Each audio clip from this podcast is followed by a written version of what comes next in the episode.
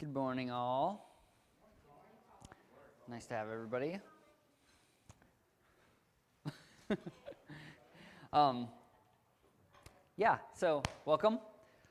This last uh, couple sermons, we've just been going over different types of leadership to just sort of briefly summarize and catch everybody up that hasn't been here. But um, we're talking about modeling our types of leadership off of the kind of leadership that we see from our God, existing in three persons in Trinitarian form, each fulfilling a specific role.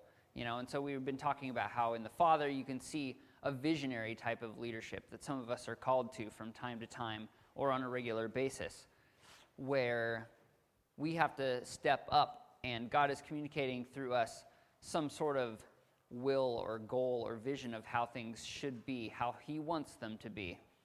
And our job in that body as a person that's been given that particular vision of something is to step up and contribute that to his body so that it functions and forms to how he would have his purpose be for this particular body as we're functioning. And then we talked about then we talked about the Holy Spirit, how his role in terms of exempling a type of leadership for us is for the organizational type of leadership is really what stands out about him that his job is to coordinate all of the individual pieces so that they line up so that they align like the like the you know poles of that piece of metal or whatever that we had our demonstration on last week in terms of um, aligning the purpose of everything so that they all work together to accomplish a purpose. This time last but not least we're going to talk about the third person in that Trinitarian relationship, Jesus Christ. But let's start with the old school testimony for him, right? So we're going to read from Ezekiel chapter 34 to start out, starting in verse 1. Then this message came to me from the Lord. Son of man, prophesy against the shepherds, the leaders of Israel. Give them this message from the sovereign Lord. What sorrow awaits you, shepherds, who feed yourselves instead of your flocks? Shouldn't shepherds feed their sheep? You drink the milk, wear the wool, and butcher the best animals, but you let your flocks starve. You have not taken care of the weak, you have not tended the sick, or bound up the injured. You have not gone looking for those who have wandered away and are lost. Instead, you have ruled them with harshness and cruelty. So my sheep have been scattered without a shepherd, and they are easy prey for any wild animal. They have wandered through all the mountains and all the hills across the face of the earth, yet no one has gone to search for them. Therefore, you shepherds, hear the word of the Lord. As surely as I live, says the sovereign Lord, you abandoned my flock and left them to be attacked by every wild animal. And though you were my shepherds, you didn't search for my sheep when they were lost. You took care of yourselves and left the sheep to starve. Therefore, you shepherds, hear the word of the Lord. This is what the sovereign Lord says I now consider these shepherds my enemies, and I will hold them responsible for what has happened to my flock. I will take away their right to feed the flock, and I will stop them from feeding themselves. I will rescue my flock from their mouths.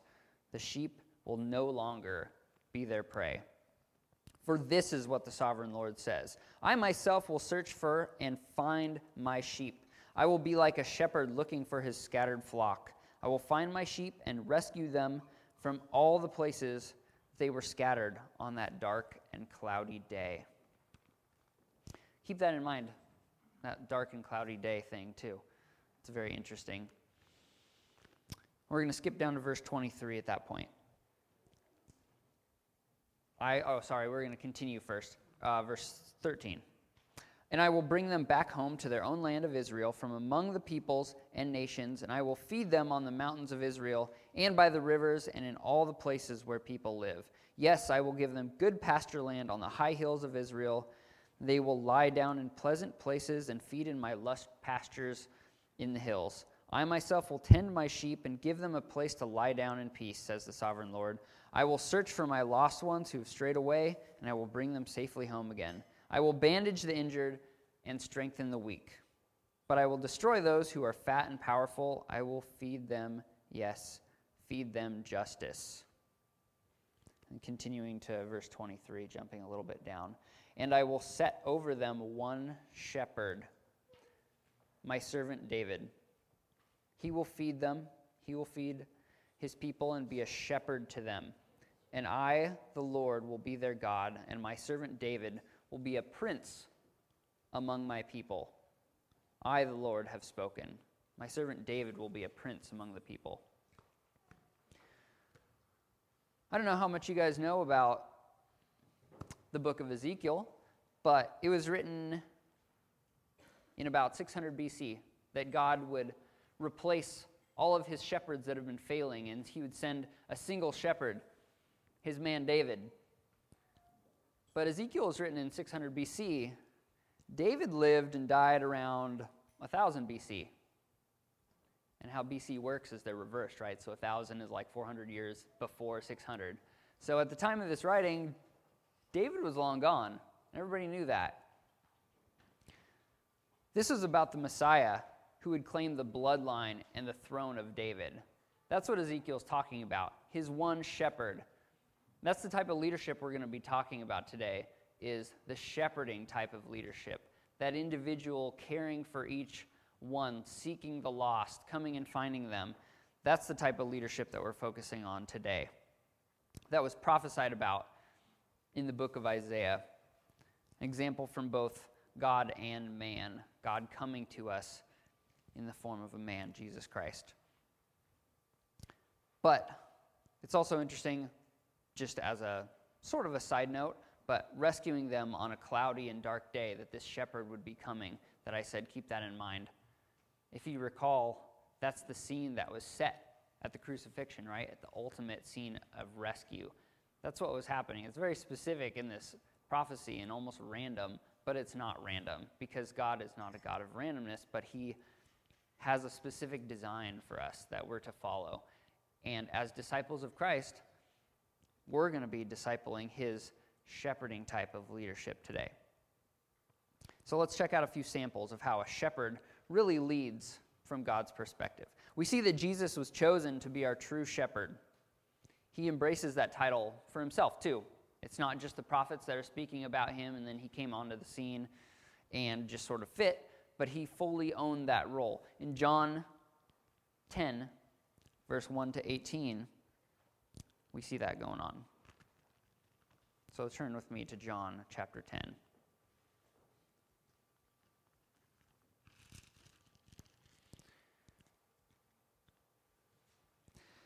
I tell you the truth.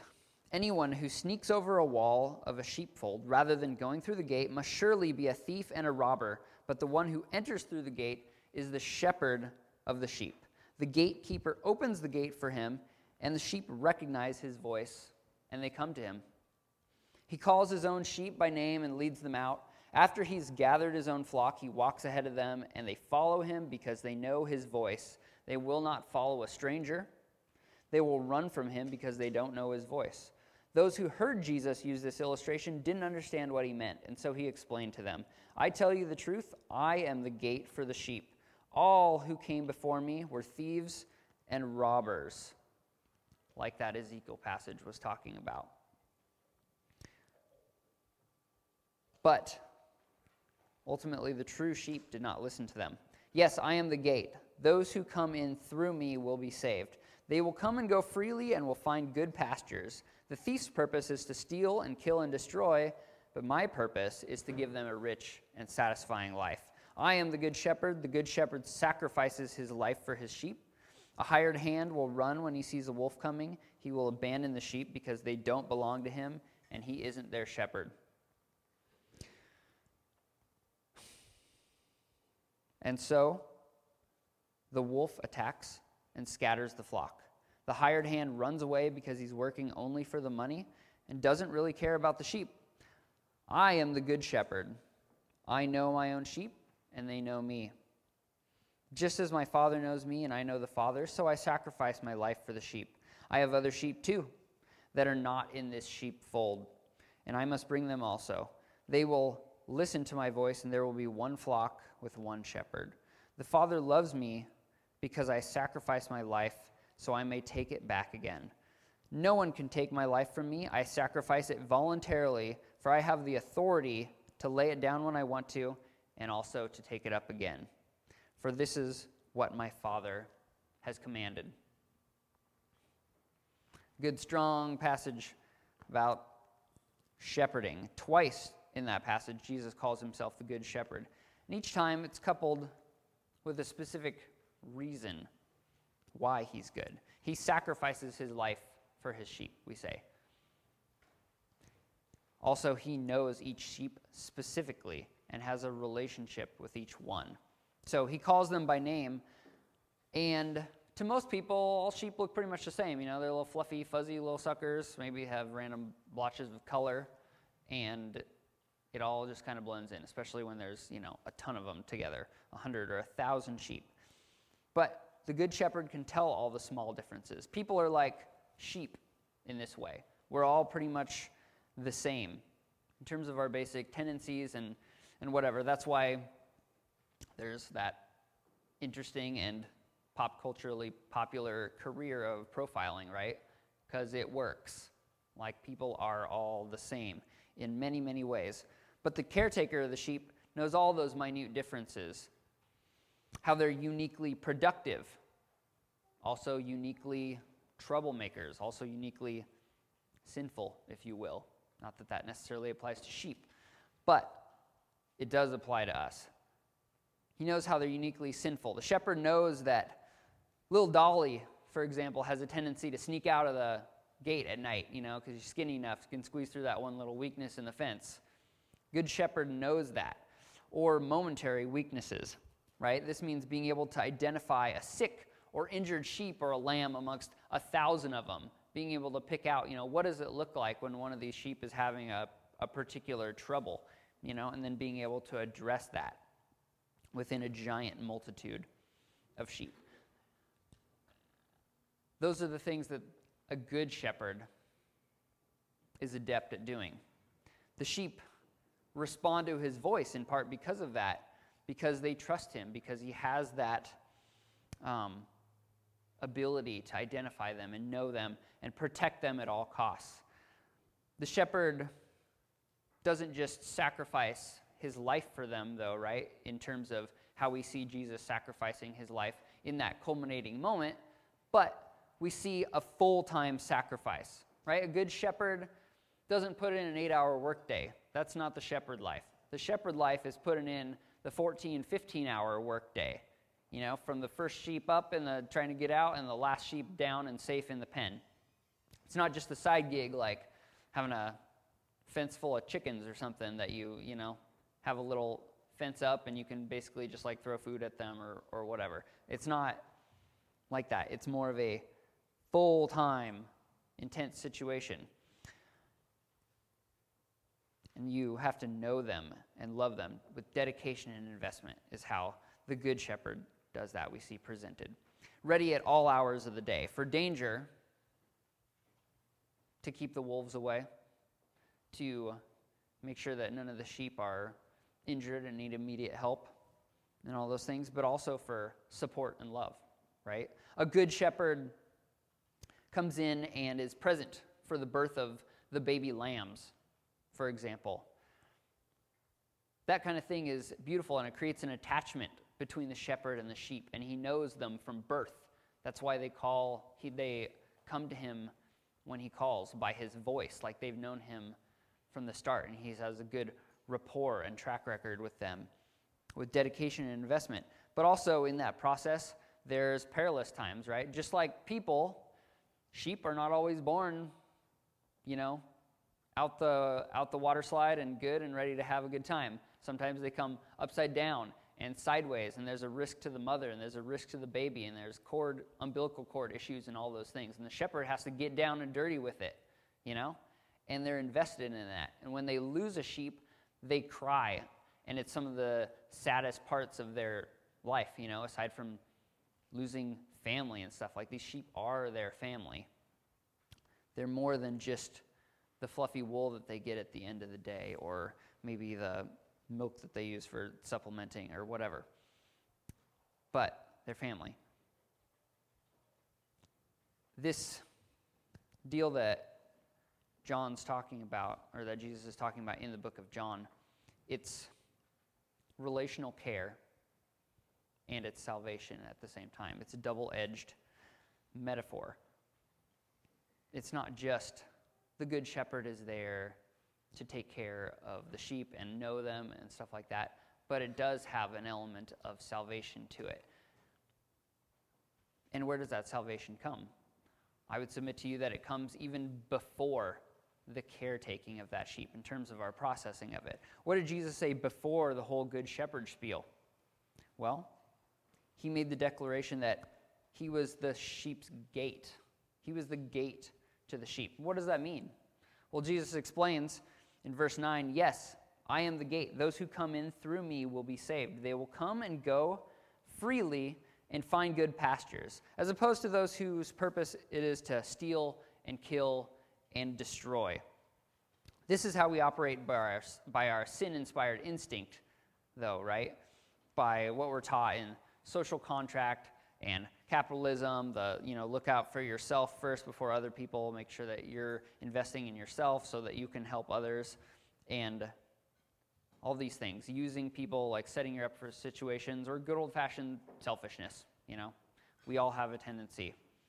But the Good Shepherd saves first. Even before he mentions knowing the sheep or laying down his life for the sheep, first, he is the gate. The sheep must come in through him. The sheep must make it to safety through him, the gate, and into his sheep's pen where there's protection. It's a mean, mean world out there, and there isn't safety in that. Many of us know it personally, many of us know it by people that we've had the honor of helping. Many of us know it from family members and people we've heard of or whatever, but everybody knows it's true. The world is not a good place out there. Knowing that safety lies only on the other side of the shepherd's gate, that's one of the first things that needs to be known about the shepherd, about that type of leading. That it's not, you don't go straight to knowing the sheep. When there's a sheep that's not outside the gate, or whatever, you maybe you just purchased this sheep, say with the blood of Christ. You know? That sheep first needs to come through that gate into the sheepfold, where the other sheep are, where there's protection, where God set up those mechanisms for them to be supported and protected in that communal relationship. So, what's the first priority in our relationships? We should ask you know, about that. We can talk about shepherding and all those things, but let's just take a second. What's our first priority in our relationships with people? Is it to be friends when you first meet a person that you want to, you know, get buddy buddy and know them? Or is it to try to lead them? Or is your mindset that it's to identify the real danger in that person's life and bring them into the only real safe place that's out there? The place that you go each night after you're done grazing and doing the work of the farm and getting sheared and whatever you want to use in the sheep analogy, you know? The place that you go each night, that's the place that you need to show that person first and foremost before knowing the sheep comes into the thing, before tending to the sheep comes into the thing. Safety. And that's what Christ provides first. He is the gate. Jesus was chosen to be the good shepherd by the Father. But we can also get a good piece of the picture from another legit shepherd that God has chosen. In Psalm 78, which is a psalm of Asaph, I believe, says in verse 71 He, meaning God, took David from tending the ewes and lambs and made him the shepherd of Jacob's descendants, God's own people Israel. He cared for them with a true heart and led them with skillful hands. We just worshiped with a song today talking about the kindred heart of David. Because David had a special relationship with God, God understood that there was something special about David's heart, that he knew him, that he knew Christ the character of Christ, the shepherd of Christ, even before he was a person on this earth. And through David, we have a lot of insight as to who Christ was going to be, you know, when he came to the earth. And even now, we can learn about Jesus through David's kindred heart. David saw fit to worship God with this metaphor of being a shepherd. So let's hear from him too. In Psalm chapter 23, it's all about that. The Lord is my shepherd. I have all that I need. He lets me rest in green meadows and leads me beside peaceful streams. He renews my strength. He guides me along the right paths, bringing honor to his name, even when I walk through the darkest valley, or the valley of the shadow of death, as it's more dramatically and even pretty accurately put. I will not be afraid, for you are close beside me. Your rod and your staff protect and comfort me. You prepare a feast for me in the presence of my enemies. You honor me by anointing my head with oil. My cup overflows with blessings. Surely your goodness and unfailing love will pursue me all the days of my life, and I will forever live in the house of the Lord.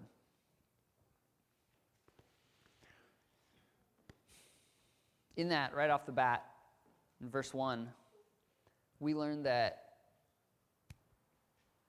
a huge part of God as his shepherd, as his shepherd type of leader, David says that God has given him all that he needs. We see that this really matches with Christ as we see him on earth. He says, I am the bread of life. Whoever comes to me will never be hungry again. Whoever believes in me will never be thirsty. He says, I'm all that is needed here. This has you covered from start to finish. You don't need what the world offers, but in this sheepfold, you're provided for. In verse 2, he says, David says, He lets me rest in green meadows, He leads me beside peaceful streams. In Matthew chapter 11, Jesus said, Come to me, all of you who are weary and carry heavy burdens, and I will give you rest. So, another huge aspect of who God the shepherd is to David is that he allows him rest and gives that to him in these places where he's provided him. The sheep, what the sheep does is it goes out and it grazes and it gets full and then it lays down in the pasture and it takes a rest. David's saying that this is who God is in his experience with him is that God allows him to have all the things that he needs. God allows him a time to rest in that. Verse 3 He renews my strength. He guides me along right paths, bringing honor to his name. In Matthew chapter 11, we see another parallel from Jesus. Verse 29 Take my yoke upon you. Let me teach you, because I am humble and gentle at heart, and you will find rest for your souls. For my yoke is easy to bear, and the burden I give you is light. He renews our strength that our burdens don't feel so heavy. You know, He guides us and teaches us so that we're along the right paths, bringing honor to His name. In verse 4, David says, Even when I walk through the darkest valley of death, I will not be afraid. Well, back to John chapter 10. Jesus says, I give them eternal life and they will never perish. No one can snatch them away from me.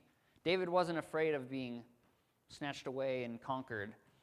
He was secure in the eternal relationship that he knew God had with him. There's no reason for fear. And the same guy, John, in 1 John chapter 4, tells them and records that perfect love expels all fear. And that's exemplified in the life of Jesus. That's one of my favorite phrases in Scripture is perfect love expels all fear. Even the shepherd boy David always had a sense of God's protection, right? His heart. As God loved him and stood for him. He understood that deeply. That's why he stood alone before Goliath in between two nations, you know, but with shepherd's tools, not with a sword and a spear and a shield. Even in the shadow, the big, giant, nine foot tall shadow of death. Which brings us to the last thing we'll discuss in this passage, verse 4. He says, For you are close beside me. Why don't fear. David knew that God loved him and trusted in his protection, but even more, he thought of God as his shepherd, as being close beside him. You know? David wasn't like Moses, who got to see God face to face, but he knew that God was close beside him and he lived like that and he lived boldly that's what a good shepherd does is he is able to lead his sheep through the darkest valley understanding that God will protect him even in that shadow that he's safe he's eternally safe and even trust that God will take care of him as he's doing the right thing taking care of his sheep individually leading them to where they need to graze in that grass that's in that valley that's maybe being threatened by enemies or whatever the circumstance was.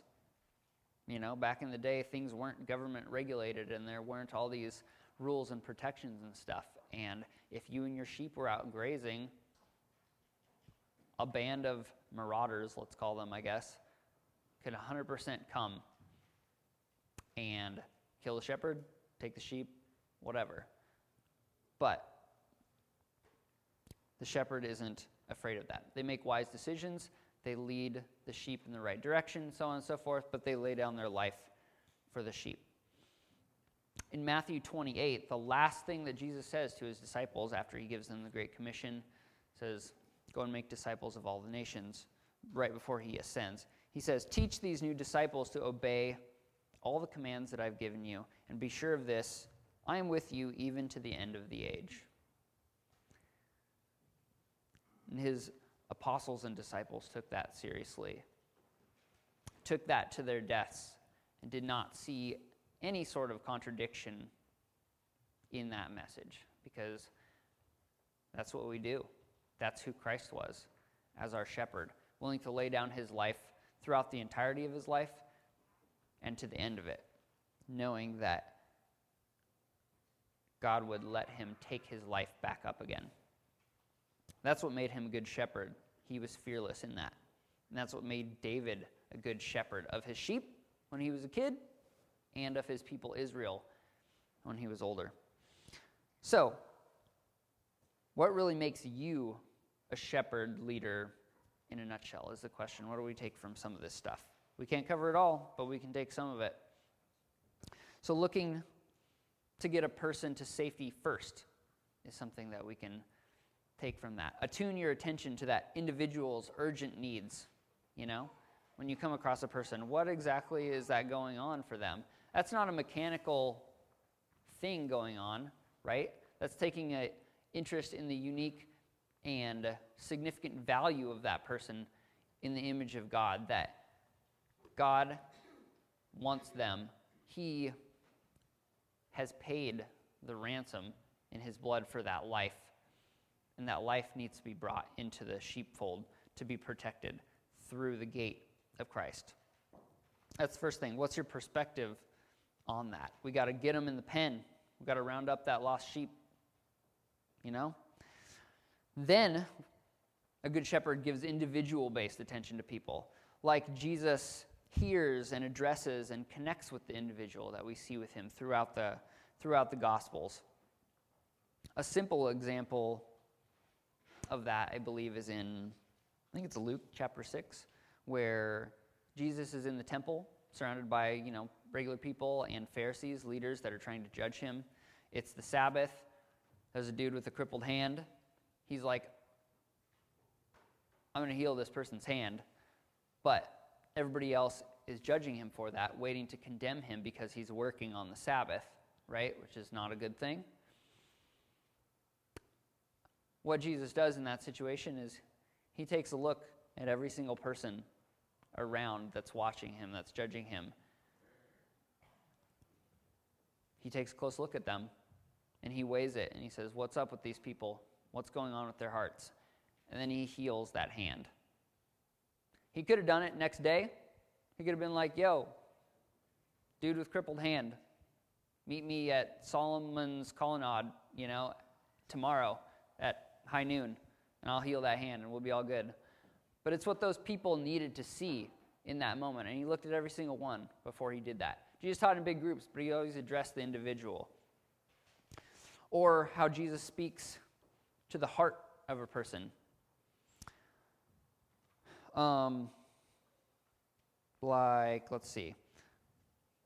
One day, an expert of religious law stood up to test Jesus by asking him the question Teacher, what should I do to inherit eternal life? And Jesus replied, What does the law of Moses say? How do you read it? And the man answered, You must love the Lord your God with all your heart, all your soul, all your strength, and all your mind, and love your neighbor as yourself. Right, Jesus told him. You are exactly right. Do this, and you will live. But the man wanted to justify his actions, so he asked Jesus further, And who is my neighbor? He was trying to minimize responsibility. He had a hard heart. He, he just wanted to make sure that he had you know, the minimum requirements covered so he could check that box. And so Jesus tells the Good Samaritan parable, right? Where you've got the three people that come by, the couple people from, you know, the Jewish temple and stuff, and they pass by the guy that needs help. And the third person's a Samaritan, a person that all the Jews despise, all these people that he's talking to despise. And he makes the Pharisees identify with their enemy, right? Because it's their enemy that stopped and helped the person, and they had to admit, yes, that was the Samaritan that had to be a good neighbor. And instead of figuring out who his neighbors were, like that teacher wanted, Jesus leads him to what being a neighbor really looks like as a choice of the heart. Not of his circumstance of who his neighbor is, but how do you be a good neighbor? You know, he addressed the heart of that person, not the box that they set up, the circumstance that they wanted to discuss. But he said, this individual has an issue not with knowing the law, but with understanding the heart of God. And that's what he set up for them as a shepherd leader. He learned the strong and weak points of fellow believers, you know? He picked people, he grew them and whatever, but at the same time, he would be able to look out and see the sinful hearts of people. And he understood and was able to speak to those. We have to do the same kind of thing. We have to learn the strong and weak points of fellow believers and speak to the heart of those people as we're shepherd type leaders. And being ready to sacrifice our life for those people. And it's one thing to say that I'm willing to sacrifice my life for a person physically. In my opinion, that's that's hard and you never know until you're in that situation, you know, whether you are going to do that or not, I guess. It's one of those things. Um, there's ways that we should be confident in our ability to do that, but I would submit to you that the harder version of sacrificing your life is putting in those long shepherding hours, the consistent time that it takes, the small decisions that nobody's going to notice. You know? The small things that only God notices because He's in you. The shepherd feeds and provides for others consistently and watches out for their needs. They make sure some pleasant rest, even, is provided in those people. We can't just slave labor people. We don't work like that. We're not designed like that.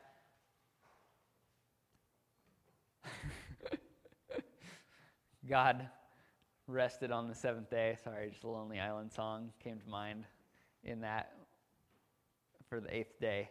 Um, but God rested on the seventh day, and that is his design for us, that we can rest and appreciate him, appreciate what the shepherd's done for us in the food and the environment that He's put us in and that we can lay down in that pasture and revel in that and revel in God's glory. So, as shepherd leaders, we need to figure out how to make, how to make sure that people are also rested to a reasonable extent.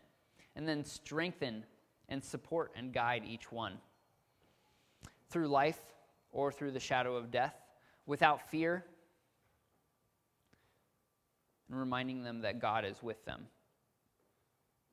Making sure to couple relational care with making sure that they're safe and saved in that pen of sheep. So, one of the differences between this week and the last couple weeks is that the last couple weeks we've been talking about vision and organization, and that not everybody is gifted with those things, not everybody is called to those things uh, consistently, although I think I made it clear that every person can be called to that in a particular situation that God may lay on your heart, that something needs to be organized differently a certain way, and that's what you're supposed to bring to it. Or that you have a vision or a goal that is for the glory of God and the building up of his body and so on and so forth, and you're the person that is supposed to present that, even though you're not normally that person. It's possible in those things that you would rarely encounter those situations, even as far as a shepherding type of leader goes, everyone is called to have a little shepherd in us. Right? And that's because Christ is our example of a shepherd type leader. And we're all disciples of Christ, following his commands, following his example of how to be a leader. It's a personal type of leadership and a personal type of sacrifice. Being a shepherd has never been a glamorous career, you know, and we all need to come to grips with that. It's been among the least glamorous, you know, the most shameful of careers. They've even tried to change the name of it and, you know, like PR it up, like making it sound better than it is with a flock owner or, you know, landowner or something like that. But a shepherd is what it is, and the last will be first in God's kingdom, and so we can't be ashamed of that in any sort of way, ministering to who we perceive as the lowest or who we perceive as the highest. So we need to act on that fact that every individual matters to the shepherd type leader, that every little injury needs to be watched out for, every little opportunity to be involved in a birth of something, whether that's a person, or a skill and a contribution that somebody is developing to give to the body, a shepherd leader is invested in each one of those things. And of course, we need to give credence to the fact that the shepherd became a sheep, right? Each one of us has our time as a sheep, has our role as a sheep including our God, even. Verse 7 of Isaiah 53 He was oppressed and treated harshly, yet he never said a word. He was led like a lamb to the slaughter, and as a sheep is silent before the shearers, he did not open his mouth. Jesus Christ lowered himself all the way down as far as possible so that he might lead as a worthy shepherd in God's eyes as a compassionate and understanding shepherd to the rest of his sheep, to the rest of his body, from among his people to each one. So, we ought to do the same, each and every one of us. So, let's go and talk about some questions now and discuss those in our cell group. How do you intentfully minister to the individual? How do you intentfully minister to the individual? Not just your through your corporate job, corporate meaning like large group targeting. Like a lot of us, even in the church, you know, we have roles where it's our job to take care of, you know, X, Y, and Z and um, organize things or organize people or do a mechanical job or whatever. But how do you minister to the individual, not just through your corporate job. What traits of a shepherd are you best and worst at? You know? What kinds of things does God want us to do as a shepherd of people, as that type of individual leader, one on one? What are we best and worst at? How can we identify our own weaknesses in that and be able to strengthen those and study those and be able to learn from Scripture? And then, who's a specific person in your purview who could use your care? You know? Just those relevant individual shepherd mentality questions. Who's a specific person that's in your wheelhouse who could use your care that you could do more for, that they could have more attention, that you can seek to understand them better? Or even if you're at that beginning stage potentially with them, show them where the gate is. You know, how do you get to the feed and trough? Okay, let's go discuss.